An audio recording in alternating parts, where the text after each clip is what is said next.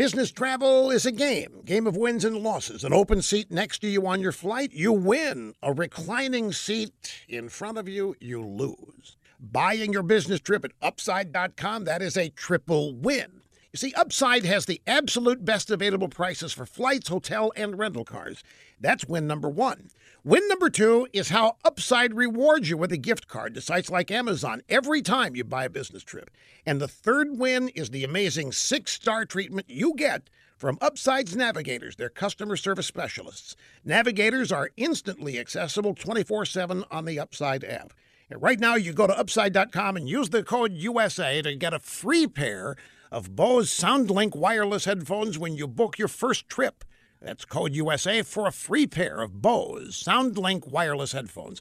Upside, you deserve a better business trip. Minimum purchase required. See site for complete details. As the death toll continued to mount in Las Vegas, a top legal executive for CBS took to Facebook to voice her condemnation of the victims.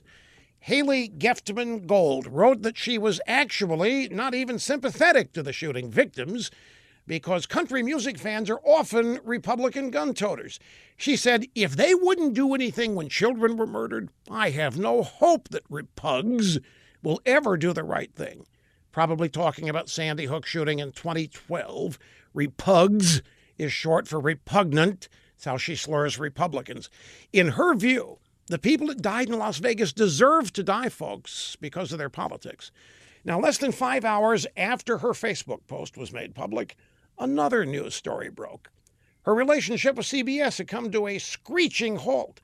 CBS said this individual, who was with us for approximately one year, which means they don't know who she is, violated the standards of our company and she's no longer an employee of CBS. Her views, as expressed on social media, are deeply unacceptable to all of us at CBS. Our hearts go out to the victims in Las Vegas and their families. Now, liberals usually only get suspended for this, but folks, the thing is, she's not alone. The fact of the matter is that there's a lot of extreme liberalism that thinks exactly like this woman does. The hate in this country is primarily focused on the left. Never forget that.